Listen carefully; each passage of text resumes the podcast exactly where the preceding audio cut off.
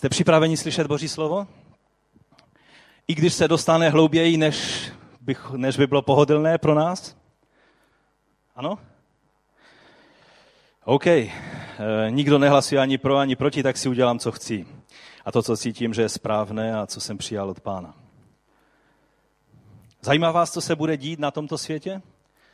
V těch dnech, které jsou před námi? Dějou se divné věci. Počasí dělá úplně zvláštní věci. Někdy se to e, omlouvá tím, že vybuchla sopka. Odborníci říkají, to nemohlo mít na to vliv. Jiní odborníci říkají, když by ta jedna super sopka bouchla, která tak nějak bobtná a, a bublá, což je Yellowstone, to celý ten park, to je vlastně jedna velká sopka, když by ta střelila, tak bychom pomalinku vymřeli hlady na celé země kouli a takové různé scénáře. A tak si někdy říkáme, co se bude dít. Co bude? Když čteme Evangelium Matouše, 24. kapitolu, tak známe všichni, kteří čteme Biblii velice dobře tuto kapitolu a tam je vlastně napsán, tam jsou napsány otázky, kdy učedníci se dívali na Jeruzalém a seděli s Ježíšem a a dívali se na chrám a tak mu položili otázky. Kdy bude konec světa? Kdy to všechno přijde? Jak to bude s tvým příchodem a, a s koncem světa? Ptali, eh, položili mu několik otázek, pro ně to byla vlastně jedna otázka, ovšem neuvědomili si, že mluví o minimálně třech různých věcech. A tam z toho úseku, Potom, co Ježíš vyjmenovává všechny možné negativní věci, které se budou dít na tomto světě, tak pak přichází 14. verš a tam je napsáno, a toto evangelium o království bude kázáno po celém světě na svědectví všem národům. A potom přijde konec. Když se díváme na takovéto obrázky a přemýšlíme o tom, jestli by něco takového mohlo být možné tady v Česku. Co myslíte? Je možné, aby takováto zhromáždění, myslím, že na jednom z těch největších zhromáždění, které bratr Bonke měl, tak bylo milion šestset tisíc lidí. Lidé, kteří vydali své životy pánu, se počítali na sta tisíce. A je to obrovská organizace, vlastně organizace připraví takováto setkání nebo sérii setkání. A každý člověk, který se rozhodne pro Ježíše, tak je o něho postaráno. Jsou, jsou tisíce zborů, které se spojí, spojí pro takovouto akci. A takže se díváme na, na to množství těch lidí a pak se podíváme na ty naše prázdné židle, tak si říkáme, je to možné, aby se takové věci děly i zde v Česku. Třeba možná, kdybychom pozvali bratra Bonkého a možná by takové to zhromáždění bylo. Možná by byli spaseni, byli spaseny sta tisíce lidí, nebo ne? Další věc, která nám tak nějak mimo děk přichází na mysl v takové chvíli, když se díváme na takovéto zástupy, obzvlášť někdo, kdo už nějaké akce organizoval, tak, eh, tak nějak mimo děk jsme vděční a rádi, že to nemusíme být my, kdo máme zodpovědnost za celou takovou tu obrovskou akcí a že nemusíme se postavit před ty zástupy lidí a kázat jim. Kdo z vás by chtěl někdy kázat statisícům takhle na jednom zhromáždění? Postavit se tam a, a kázat. Nikdo? Samuel. Jeden odvážný. Ještě někdo? Radka. No jste odvážnější, než jsem si myslel. Pár lidí zvedlo ruku, ano. No, možná, že jo. Mně se klepou kolena, když se postavím před pár stovek lidí. Už jsem sloužil na tisícových zhromážděních a když si uvědomíte, že vlastně ta zodpovědnost je tisíckrát větší, než když mluvíte takhle v rozhovoru s jedním člověkem, a když si uvědomíte, že na tom hodně záleží, tak eh, se vám rozklepou kolena. I těm nejodvážnějším. A tak si možná říkáme, no tak eh, ano, to je v Africe. A je u toho bonke, jak to bylo v tom našem biblickém textu z Matouše? Evangelium bude kázáno.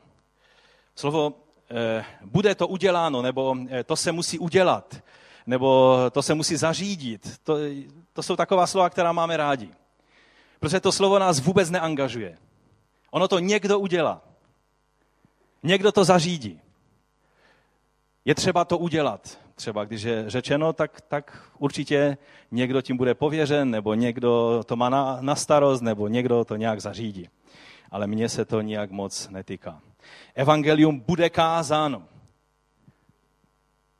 po celém světě. Haleluja. Na svědectví všem národům. A pak tam je napsáno, že tehdy přijde konec. Co kdybych vám teď řekl, že možná takovýto pohled už nikdy v Česku neuvidíme? Že až do příchodu pána to budou jednotlivci, kteří slouží jednotlivcům. Budeme zklamáni? Je to samozřejmě v božích rukou a já se rád budu mailit a budu chválit pána, pokud uvidíme takový obraz v Praze, v Ostravě, v Brně. Ale nebudu překvapen, když to nebude. Jak rozumět tomu slovu, že evangelium bude kázáno jako znamení v poslední době? To je můj první bod.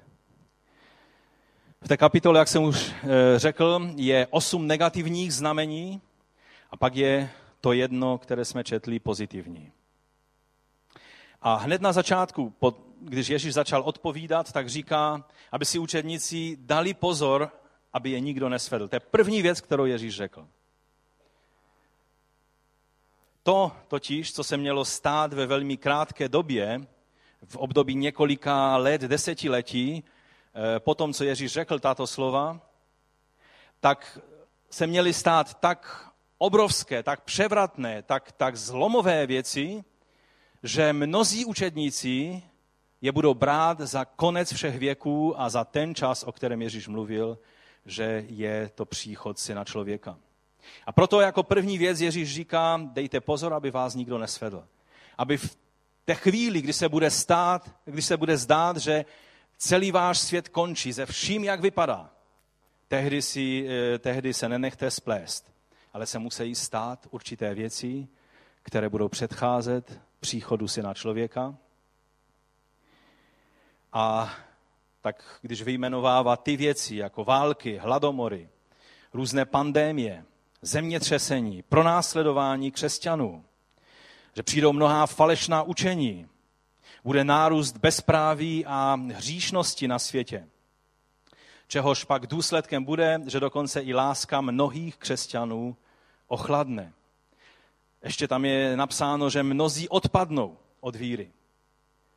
To všechno jsou ty negativní, ta negativní znamení, která od té první generace Každý, kdo studoval trošku dějiny, tak si uvědomuje, že vlastně hned v té první generaci, v, těch, v té době, kdy eh, bylo těsně před zničením chrámu v Jeruzalémě, všechna ta znamení se naplnila. Byly to porodní bolesti. Říká, to ještě není konec. To byly porodní bolesti toho, co má přijít na konci věku. A pak najednou do toho negativního výčtu a ty věci, o které jsem mluvil, tak každý z vás si uvědomuje, že ty věci se dějou kolem nás, že žijeme v době, kdy sílí tyto, tyto příznaky. A najednou je tady to pozitivní vyznání. A je to, že evangelium bude kázano jako svědectví všem národům celosvětově. Všem národům. A tak si říkáme, to je skvělé, protože pak je řečeno a pak přijde konec. To bude to, co musí se stát dřív, než přijde konec. Že evangelium bude kázano nejenom africkým národům, jak to vidíme tady. A když Bonke přijal tu vizi, eh, že Afrika bude spasena, to bylo v době, kdy Afrika vypadala úplně jinak, než to, co vidíme na tomto obrázku. Nebyla tam takováto zhromáždění. Okultismus a, vš- a islám a další věci ovládali Afriku ve veliké míře. A pak přišla ta vlna obrovská probuzení a díky Bohu, že dnes je to téměř v každé zemi africké podobné. A tak jsme vděční pánu a čekáme na to a, a, a, A můžeme být jako ti na té lodi, kteří šli na tu bohoslužbu a tam si povídali o tom, jak je to úžasné a, a co všechno se musí, musí stát a jak, jak, jak zařídit to, aby, aby evangelizace byla dobře připravena. A jako diskutéři jsme dobří. Ale můj druhý bod je, co já a co ty s tím máme udělat. Jestli je to výzva pro nás, anebo je to jenom oznámení toho, co se stane v konci věku. To je ta klíčová otázka pro nás dnes. To téma, které eh, jsem dal tomu kázání, evangelium, bude kázáno, nás má tak uchlacholit.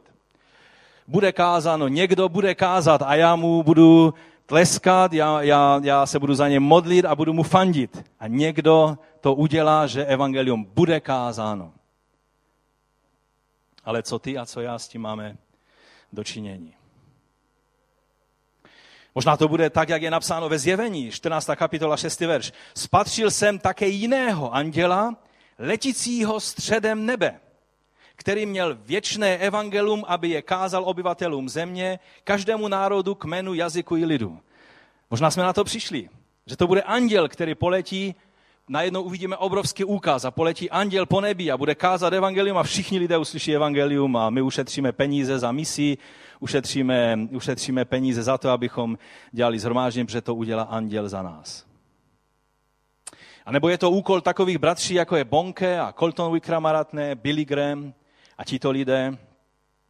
A nebo je to ještě trošku jinak? Tam je slovo svědectví. Jako svědectví všem národům. Díval jsem se do nejkvalitnějších slovníků, které v současné době existují, na to slovo, co ono znamená. A tam jsem se dočetl, že svědectví znamená něco, co slouží jako svědectví nebo důkaz. Jako potvrzení, jako důkazný materiál nebo jako, jako důkaz něčeho. Buď, nějaké akce, buď je to nějaká akce, nebo je to nějaká okolnost, nebo je to dokonce věc, která slouží jako svědectví. A nebo je svědectví prohlášením, nebo svědectví, eh, prohlášení je svědectvím, které vlastně říká jasně o tom, co se stalo a je to svědectví něčeho, co se konkrétně stalo nebo o nějaké skutečnosti. Dovolte, že vám řeknu větu, která nás možná zaskočí. Svět nepotřebuje více kazatelů Evangelia. To, co svět dnešní potřebuje, aby tyto zástupy lidí byli naplněni Evangeliem Kristovým, a vydali, měli možnost vydat své životy Pánu Ježíši Kristu, je třeba více opravdových svědků. Kazatelů díky Bohu je dost. Svědků Ježíše Krista je zoufale málo. Už jsem řekl, že evangelium má být svědectvím. Svědectví může sloužit ke dvěma účelům. K osvobození. Když někdo podá svědectví o někom u soudu, tak ho to může buď osvobodit, anebo to svědectví ho může odsoudit. Ano? Svědectví je mocná věc. Víte, to je, teď vám řeknu větu, která, když si nic nepíšete, tak aspoň tu jednu větu si zapamatujte. Svědectví není o tom říct lidem, co mají dělat, ale o tom říct jim, co se stalo. Nebo co někdo udělal. A v případě svědectví Evangelia je to o tom, co udělal pro tebe Bůh. My jsme někdy velice rychlí, abychom lidem říkali, to musíš a tak bys měl jednat a to bys měl dělat a tam to bys neměl dělat ale i na to je správný čas. Ale to, čeho je zoufale potřeba, je, abychom podali svědectví o tom, co Bůh učinil pro tebe i pro mě. To je to, co je třeba v dnešním světě. To je to, co lidé kolem nás potřebují. Lidé jsou velice citliví na nějaké mentorování, poučování, povyšenecké ukazování prstem a nějaké, nějaké vysvětlování, to bys měl a to bys neměl. Ale vzpomínám si, jak k nám přicházeli, když ještě, jak jsme bydleli tady na sídlišti Světkové Jehovovi a my jsme měli takový plán s manželkou. Já jsem byl tím teologem těch setkání, že když bylo třeba debatovat o teologii, tak jsem, tak jsem jim některé věci ukazoval, které byly pro ně dost velkým překvapením. Eh, třeba, že je Jahve, který posílá a Jahve, který je poslaný. To vždycky tak je nějak zarazilo a nevěděli, co s tím. Ale to nebylo to, co je, co, co je zasáhlo. Když manželka řekla svědectví, co pro ní udělal Bůh v její životě, když byla v rodině, která vůbec neznala Boha, a jakým způsobem ji Bůh našel a co pro ní udělal, jak se dotknul jejího života, na to neměli co říct. Na to nebyli připraveni. Svědectví má moc. Teologickým přesvědčením možná někdo řekne, no ty argumenty byly dost takové zajímavé a to je všechno. Ale svědectví zanechá v tobě stopu. Najednou si uvědomíš, že to, co ten člověk o tom mluvil, buď je to pravda a pak já s tím musím něco udělat, anebo je to všechno výmysl. A když život toho člověka ti ukazuje, že je to hodnověrný člověk, že je to seriózní člověk, že nemá důvod lhát, a jak v případě mnohých tisíců, sta tisíců křesťanů, že za to své svědectví položí i svůj život. To je obrovská moc, mocná věc a toho je třeba v tomto dnešním světě. Je slovo, které nás z takového toho je třeba to udělat, nebo bude to uděláno, protože to je vlastně řečeno, že to, že to bude kázano, ať my na tom budeme mít účast nebo ne. To se stane, to bude. Protože Ježíš řekl, že to bude před jeho příchodem, to se tak stane. Ale jedno slovo, které to staví do velmi konkrétní roviny a přichází to mnohem blíž každému jednomu z nás. A to je známé letniční krédo. Jsou to skutky apoštolské, první kapitola, osmý verš. Je tam napsáno, já to přečtu ze studijního překladu.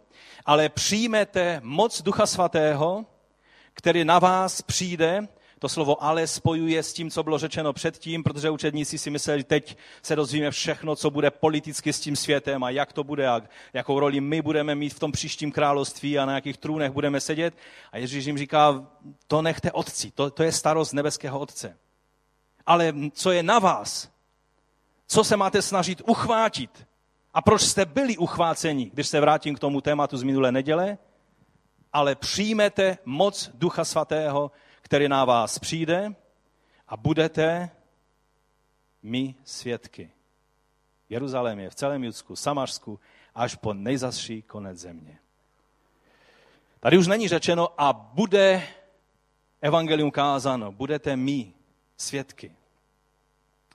Můj třetí bod tedy je to slovíčko budete. To je, to je klíčové slovo, abychom ho pochopili. Slovíčko budete. Koho se to týká a proč je tady použít budoucí čas? Takže zaprvé, koho se to týká? Učedníků, ke kterým Ježíš mluvil, ano? Ano, k učedníkům, ke kterým Ježíš mluvil stoprocentně, že? Vidíme, co s tím udělali. Týká se to všech věřících? Dovolte, že vám navrhnu, abyste si tam vložili eh, malinké slůvko vy. Eh, řečtina ani čeština to slovíčko nepotřebuje, ale jsou jazyky jako třeba angličtina, kde by se to bez toho slovíčka neobešlo. Prostě vy budete. To slovíčko řecké eseste eh, je vlastně tím slovem budete od infinitivu slova Amy. Když v Biblii Ježíš řekl ego Amy, tak vlastně řekl já jsem. A to, ten tvar SST je vlastně tvarem budete, čili je to sloveso být za prvé v budoucím čase, za druhé v oznamovacím způsobu, že to tak bude, že to není možná, mohli byste být, ale že to tak bude. Eh, čili je to indikativ. Je to druhá osoba, to znamená ne někdo, ale ty, který to slyšíš, ta slova. A je to číslo množné, čili že nebude to jeden člověk, kterého se to týká, ale budou mnozí. To je to slovo budete. Takže koho měl Ježíš na mysli? Když se modlil v 17. Eh, kapitole Jána, tak říká, neprosím však jen za ně, za ty učedníky, které měl kolem sebe, za těch dvanáct, ale za ty, kteří skrze jejich slovo ve mně uvěří. To už přichází až k nám. Že my jsme slyšeli slovo od těch, kteří slyšeli slovo od těch, kteří slyšeli slovo od těch, kteří slyšeli slovo od těch, kteří slyšeli slovo od Ježíše.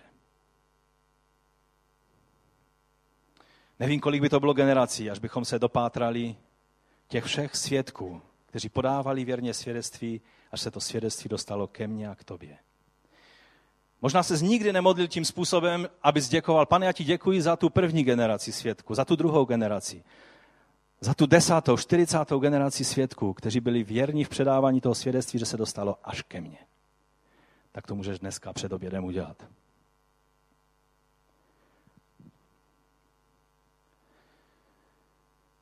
Skutky, druhá kapitola, když Petr mluví, tak mluví, neboť to zaslíbení platí vám, vašim dětem i všem daleko široko, které si povolá Pán náš Bůh. To je o tom, přijmete moc Ducha Svatého, když na vás se stoupí.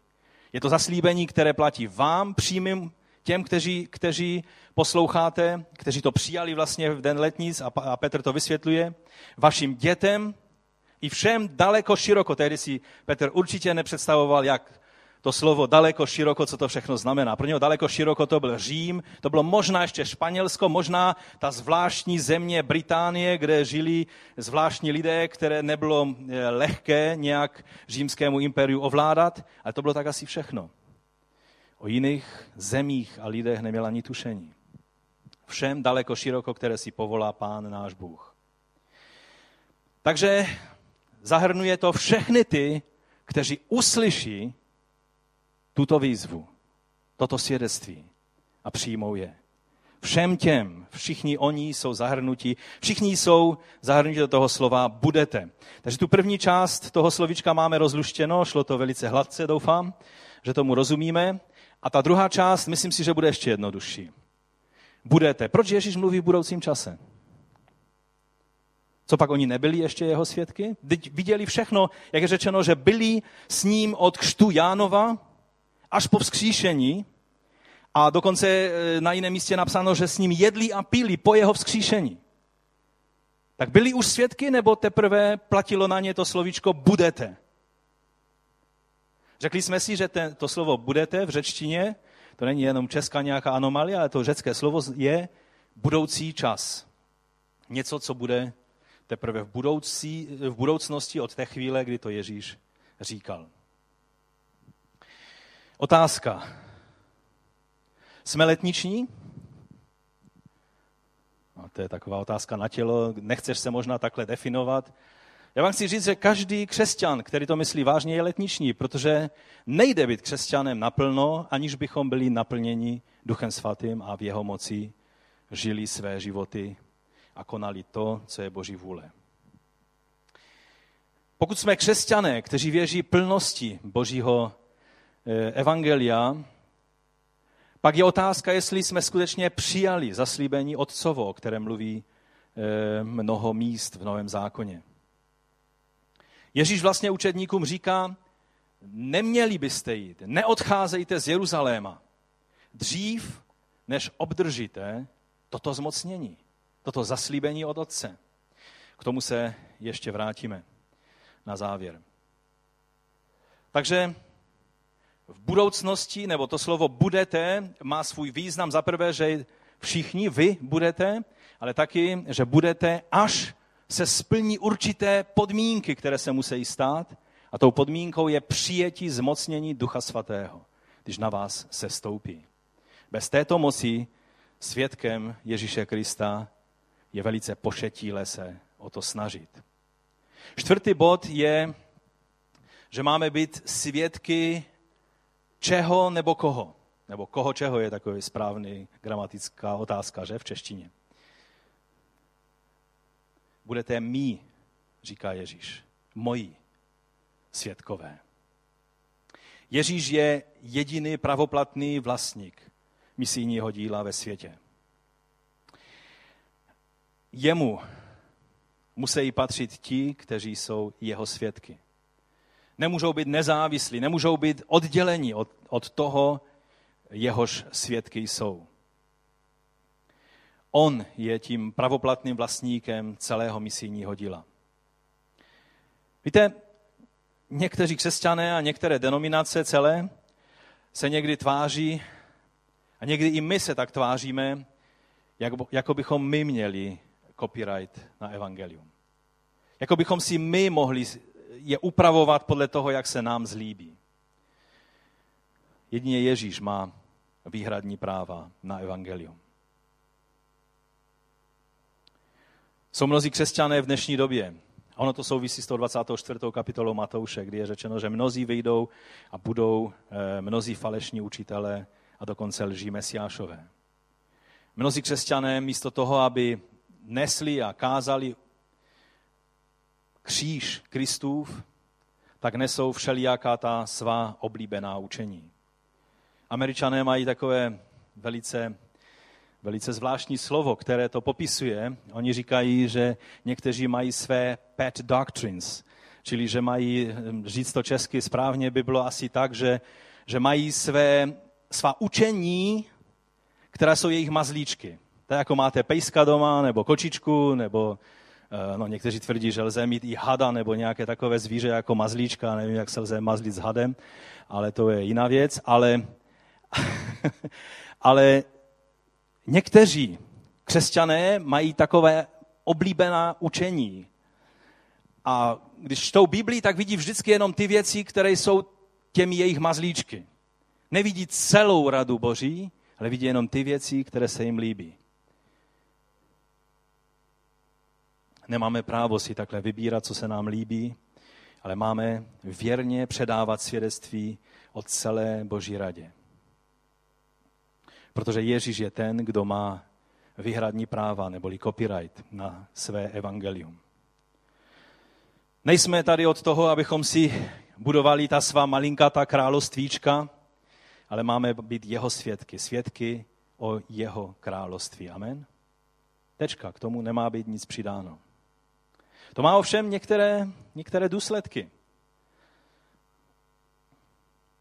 To vnáší totiž z jedné strany obrovskou zodpovědnost a z druhé strany to vnáší obrovský základ pro jednotu všech křesťanů, kteří jsou skutečnými biblickými křesťany.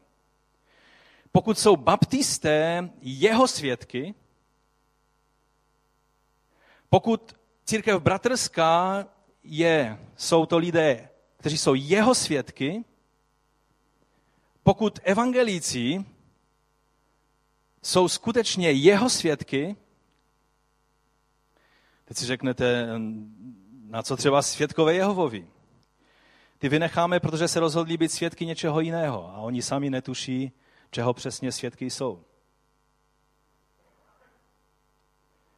Pokud my jsme opravdu svědky jeho, pak by to bylo dost divné, že bychom nespolupracovali a nepodepírali se navzájem, ne? Že nejsme tady jenom my, ale každý, kdo je svědkem Ježíše Krista, autentickým, opravdovým svědkem Ježíše Krista, máme společný cíl. Problém je v tom, že lidé jsou kromě bytí jeho svědky ještě svědky všelijakých jiných záležitostí. A to vnáší pak ty problémy. No a teď, co to znamená prakticky být jeho svědkem? Důraz v řecké kultuře, protože eh, nový zákon je napsán řecky, a ten stejný důraz vidíme i v tom biblickém eh, pojetí toho slova svědek nebo svědectví, tak je důraz na osobní zkušenost. Řekové, když mluvili, že někdo je svědkem, musel mít osobní zkušenost s tím, o čem vydával svědectví. Nemohl někdo přijít a říct, tak se mi dneska v noci zdálo o tom a o tom. Nebo říct, já jsem slyšel od sousedky, že tam to, anebo ono. Řekové byli velice, velice důrazní v tom, že když někdo říká, že je svědkem něčeho, tak to musel být někdo, kdo měl osobní zkušenost. Byl to očitý svědek, byl to někdo, kdo zažil to, o čem vydával svědectví. Je to vlastně svědectví objektivní reality. A já jsem si našel vlastně takový komentář eh, v Mezinárodní encyklopedii biblických slov, eh, kde je o tom napsáno takto, že důraz v řecké kultuře a také v Biblii je na osobní zkušenost objektivní reality jako základ pro bytí svědkem nebo pro podání svědectví. Toto je velmi důležitá skutečnost pro křesťanskou víru. Naše víra je založena na historických událostech. Skříšení Krista nebylo nějakým subjektivním prožitkem, já to tak vnímám, mě, mě to tak oslovilo. Je to svědectví o, o historických událostech. Vzkříšení Krista nebylo nějakým subjektivním prožitkem, ale objektivní událostí, která se stala ve skutečném reálném světě. To je definice toho, co znamená být svědkem. Takže proto, abychom byli svědkem, nestačí se jen něco naučit, nebo se o něco zajímat. Dneska se lidé zajímají o různé věci a stačí zagooglovat a máte tak, takové, takovou smršť informací na to téma, že to nedokážeme vstřebat a strávit a hlavně se taky v tom vyznat, co je, co je dobrá e, informace a co je informace zavádějící. Stačí, když teď vznikla ta situace v Izraeli, kdy vlastně Izrael pouze důsledně Ehm, dodržuje to, co, co je vlastně velice nutné, aby Hamas eh, byl v blokádě, aby do Gázy se nedostávaly zbraně, tak eh, když čtete z jedné strany ty zprávy, co se tam stalo, tak je to úplně opačná informace, než když čtete zprávy a když vidíte videa, co se vlastně stalo z té třeba izraelské zprávy. A tudíž skutečně se nestačí jenom o něco zajímat a zhromažďovat informace, ale abychom byli svědky, je třeba něco prožít, něco vidět, něčím projít. Možná vás napadlo, proč Ježíš nenapsal své vlastní evangelium. Bylo by to to nejlepší evangelium, protože Matouš, Lukáš, Jan, Marek, to jsou omezení lidé, že? A Ježíš by napsal své evangelium, rozdal by ho svým učedníkům a řekl, a teď běžte a vyučujte to. A nebo běžte a rozdávejte to. Tady ta tiskárna to bude tisknout a, a vy to budete rozdávat. Proč to tak neudělal? Protože to mělo být svědectví o tom, co ti lidé viděli, co zažili, co prožili a jak Ježíše poznali.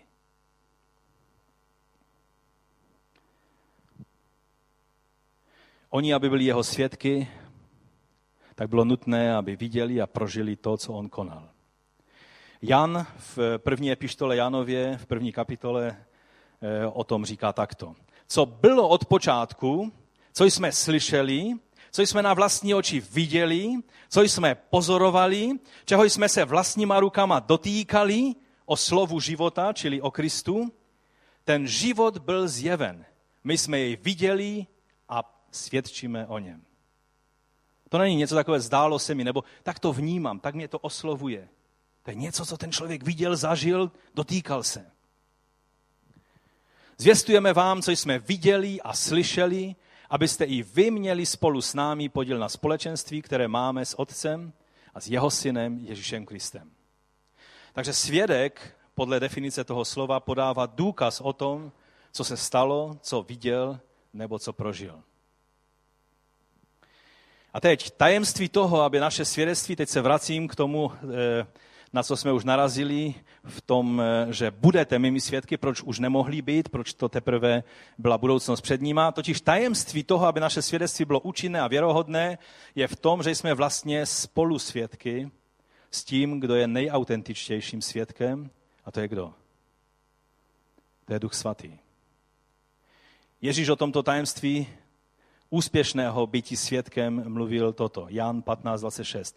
Až přijde ten utěšitel, kterého vám pošlu od Otce, totiž duch pravdy, který vychází z Otce, ten o mně bude vydávat svědectví. A vy také vydávejte svědectví, protože jste od počátku se mnou. Duch svatý je ten, kdo bude vydávat svědectví. A Petr a Apoštole, když byli tázaní, co udělali s Jeruzalémem, že všude se jenom mluví o tom, co oni tady vykládají v Jeruzalémě, tak oni řekli v 5. kapitole 32. verš, a my jsme svědky těchto věcí a rovněž tak Duch Svatý, jehož Bůh udělil těm, kdo ho poslouchají. Proč, proč se oni ohánějí tady Duchem Svatým? Protože Duch Svatý je ten věrný svědek. Je ten svědek, který má mnohem větší moc přesvědčit někoho o autentičnosti, o pravdě, než máš ty a já. Já nevím, jak vy, ale já se necítím, že všude, kde přijdu, tak působím, působím věrohodně a lidi si říkají, no, co ten člověk řekne, to je pravda. V něm je pravda a nic jiného než pravda. Někteří lidé se možná na nás tak dívají, možná se na tebe dívají a říkají si, co od něho mohou čekat. Ale Duch Svatý je ten, který, když jsme spolu svědky s ním, o něm je řečeno, že on má moc přesvědčit člověka. Ne ty, ne já. Máme být pouze věrnými svědky a spoléhat na, tu jeho, na, to, na to jeho svědectví, které působí přímo, bez slov, v srdci každého člověka.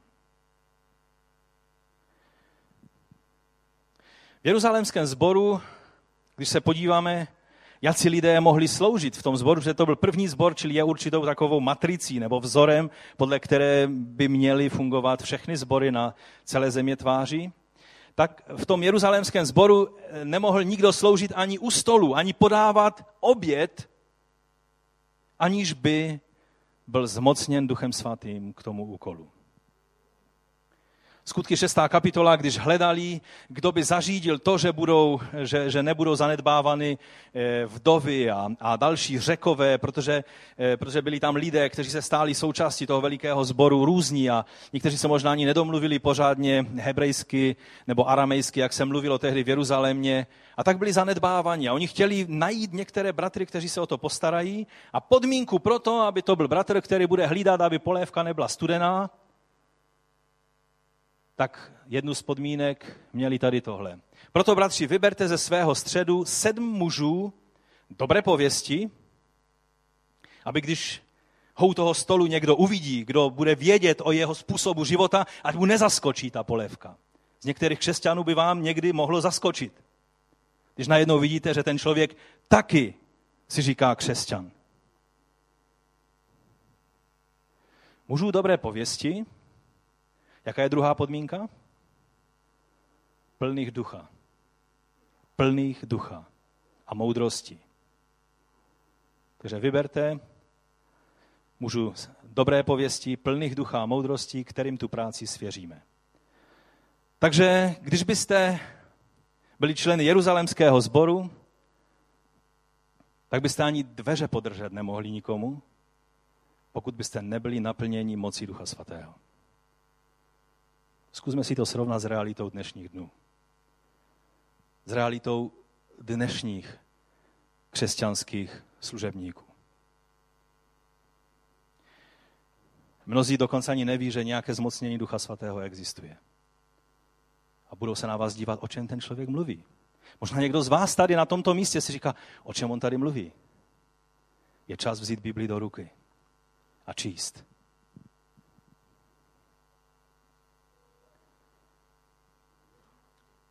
Dnes existují celé církve, celé části křesťanství, které se bez této zkušenosti zmocnění Ducha Svatého obejdou. Moody měl jiný názor, Tory měl jiný názor. Oni řekli, že sloužit nejde bez tohoto zmocnění. Ať se ho prožije hned po křtu ve vodě, anebo pak později, ale je to nutné, aby člověk byl zmocněn, aby mohl sloužit Bohu. To byl názor těchto lidí. To byl názor našich otců víry. Když jsme, mluvili jsme o tom vlastně, když jsme si připomínali stoleté výročí našich, našich počátků. Ale dnes se mnohé části křesťanstva, mnozí křesťané tváří, že tu věc vlastně není třeba, že se bez toho lze obejít. Připomíná mi to svědectví bratra Juna, když byl ve Spojených státech amerických na návštěvě, ho pozvali a tak ho vodili od jednoho křesťanského projektu k druhému, ukazovali mu všechny vydobytky eh, nejmodernější křesťanství a jakým způsobem zasahují společnost evangelium. Já vám chci říct, že američané jsou velice vynalézaví a církev je v mnohem, mnohem takovým vyvinutějším stavu, než je tady v Evropě. A bratr Jun údajně, když pak se ho ptali, když už měl odlétat, se ho ptali, tak co na to všechno říkáš, bratře? On řekl, no obdivuju vás, američany. Kolik jste toho dokázali bez zmocnění Ducha Svatého? Jeho zkušenost byla, že bez zmocnění Ducha Svatého neudělá nic. A tady najednou viděl, že se dělají obrovské projekty a ti lidé ani neví, že nějaké zmocnění Ducha Svatého existuje. Pak jsou zase jiní, kteří nic jiného než o Duchu Svatém nemluví, ale jsou to spíše šarlatáni než skuteční lidé, kteří chodí v moci Ducha Svatého.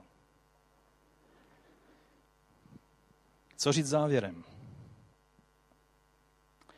Někdy křesťané hledají všelijaké způsoby, jak vyzrát nad nepřítelem, nad ďáblem, nad démony. Jsou celé školy toho, jak používat správně moc Ježíšova jména. A budou vám vysvětlovat, když budete, když budete používat tuhle formulaci a budete říkat tuhle věc, nebo budete vzývat krev, krev, krev Ježíše, tak se bude dít to, nebo budete, budete mít takový nebo onaký úspěch. Možná vás zklamu, ale neříkám to poprvé, ale chci to říct s celým důrazem. Vítězství není v poznání těchto různých formulí a učení. Vítězství je v tom, když jednoduše budeme podávat svědectví o tom, co pro nás Ježíš v našem životě udělal, co pro nás udělal na kříži a co pro nás koná na každý den. Když tady byl historický seminář, bratr Guňka řekl větu, která mi snad zůstane už na, navždy v uších znít. On říká, jedno z, jedna z otázek našich otců, když, když někdo chtěl buď sloužit nebo něco, ta otázka byla, žiješ? Jak jsi na tom dnes? Svědectví ze včerejška je úžasné, ale jak jsi na tom dnes? Mě to zasáhlo. Protože v tom je moc, když jsme svědky toho, co Ježíš vykonal na kříži pro nás a jak v tom žijeme dnes. Ve zjevení ve 12. kapitole 11. verši je řečeno a oni zvítězili nad ním krví beránka, to znamená křížem Kristovým, tím, co Ježíš na kříži vykonal. Když prolil svou krev a když my přijmeme toto dílo do svého života, to je naše vítězství.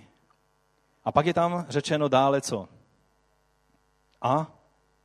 Či nejenom tím, že Ježíš udělal to, co udělal na kříži a že to platí v mém životě, ale pak tam je řečeno co? Co tam je napsáno dále? Svědectví. Amen. Že by svědectví bylo tak powerful, mělo takovou moc. A slovem svého svědectví. A je pak to zhrnuto a nelpěli na svém životě až do smrti. To znamená, že to svědectví mysleli smrtelně vážně. Že to nebylo jenom nějaká, nějaká glazura na povrchu, která když jenom trošku přijde tlak, tak je to pryč ale je to svědectví něčeho, na co jsem vložil celý svůj život. Víte, nám se to tady lehce říká. I mně tady z této kazatelny se to lehce říká.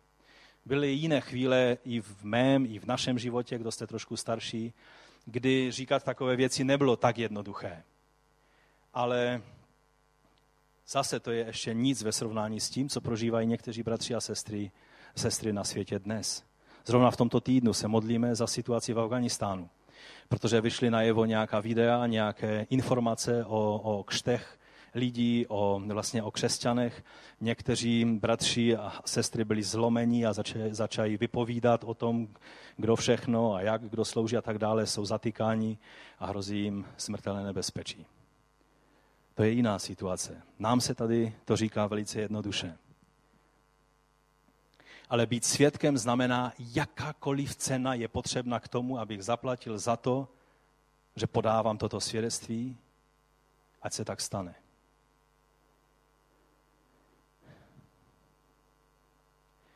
Nevyplatí se experimentovat se jménem Ježíš. Nepřináší to vítězství, naopak problémy. Jsou lidé, kteří se tak fascinují tím, jakou moc má jméno Ježíš, že s ním chtějí experimentovat. Téměř si pohrávají s tou mocí. Tak jako ve starém zákoně ti betřemešti muži najednou přišla schrána boží smlouvy k ním. Oni si říkají, máme jedinečnou možnost v životě. Sice tady nemáme žádné levity nebo kněze, kdo by se mohl do toho podívat, ale máme možnost konečně vidět, jestli to tam všechno je tak, jak to je a začali a položili své ruce na schránu smlouvy a tehdy tam padlo hodně lidí. Dostali se do velkých problémů. V Novém zákoně je takový úsměvný pro nás příběh, nebyl vůbec úsměvný, úsměvný pro ty, kteří to zažili. Eh, v 19. kapitole skutku od 13. verše. Ještě tento příběh a tím zakončíme. Nějací potulní židovští zaklínači se pak pokusili vzývat jméno pána Ježíše nad těmi, kdo měli zlé duchy. Zaklínáme vás Ježíšem, kterého káže Pavel. Tak to dělalo sedm synů židovského vrchního kněze z Kévy. A zlý duch jim odpověděl, Ježíše znám, o Pavlovi vím, ale kdo jste vy? No a ten demon u toho nezůstal. Ten člověk, ve kterém byl zlý duch, se na ně vrhl, přemohl je a zbil je tak, že z toho domu utekli nazí a zranění. Když se to rozneslo mezi všemi Židy i řeky, bydlícími v Efezu, na všechny padla bázeň a jméno pána Ježíše bylo ve velké vážnosti. A mnozí z těch, kdo uvěřili, pak přicházeli a vyznávali a odhalovali své praktiky. Také mnozí z těch, kteří se zabývali magií, přinášeli své knihy a především je pálili. A když pak spočítali jejich cenu, zjistili, že stály 50 tisíc stříbrných, o tom teď se nechci, nechci dlouho eh, bavit. A tam je řečeno, a tak se mocně šířilo pánovo slovo a rozmáhalo se. Víte, byli lidé, kteří zjistili, že používání jména Ježíš přináší určité výsledky a tak si s tím pohrávali. A aby ten démon věděl, že to je skutečně ve jménu toho Ježíše z Nazaretu, tak říkali toho Ježíše, kterého káže tam ten Pavel. A dostali se do velkých problémů. Je napsáno, že nazí a zbytí, zranění, nebo jak to tady je napsáno. A zbíl je tak, že, že z toho domu utekli nazí a zranění. A najednou jsem uviděl obraz že mnozí křesťané pobíhají po světě nazí a zranění, protože si pohrávají s věcmi. Jejichž nejsou svědky, ale pouze se o ty věci zajímají. Pouze by rádi ty věci zkoušeli. Pouze by rádi vytvářeli dojem, že je skutečně moc v jejich životě. Protože slovo moc je moc hezké v dnešním světě. A já vám chci říct, to, co Ježíš od nás očekává, abych vás chtěl poprosit, abychom povstali k modlitbě. To, co Ježíš od nás očekává, není, aby si se orientoval v těch posledních učeních o tom, jak používat jméno Ježíš v různých situacích, kdy se ti zdá, že by to bylo vhodné. Ale aby si byl svědkem Ježíše Krista. Aby si zažil, viděl dotýkal se toho, co on pro tebe vykonal na kříži, aby se to stalo tvým životem. Aby si splnil to kritérium, že svědkem může být jenom někdo, kdo něco na své vlastní oči viděl, něco prožil a je to realita, nejsou to jeho, jenom jeho domněnky. A tak jsem si říkal dnes, když byla večeře páně, když, když jsme procházeli po sálu, a vlastně naprosta většina z nás jsme přijímali večeří páně a já nechci, aby, abyste teď zapochybovali o tom. Ale položil jsem si otázku, když bychom řekli, že anděl páně jde po našem boku a každého, kdo přijme tuto večeří páně nehodně, tak svým mečem udeří. A ten člověk padne mrtev. Kolik z nás by přijalo dnes večeří páně?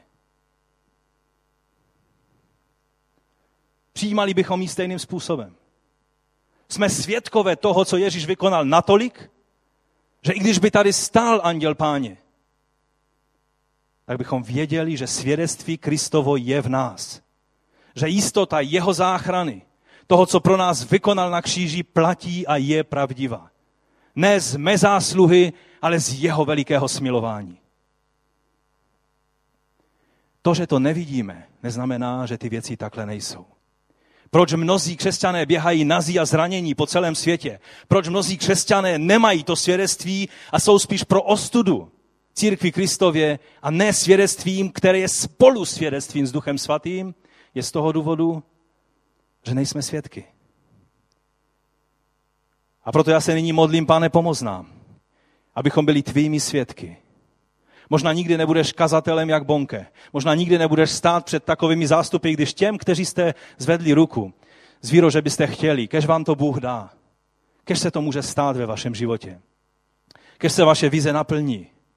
Abyste mohli kázat tisícům, deseti tisícům, bá sta tisícům.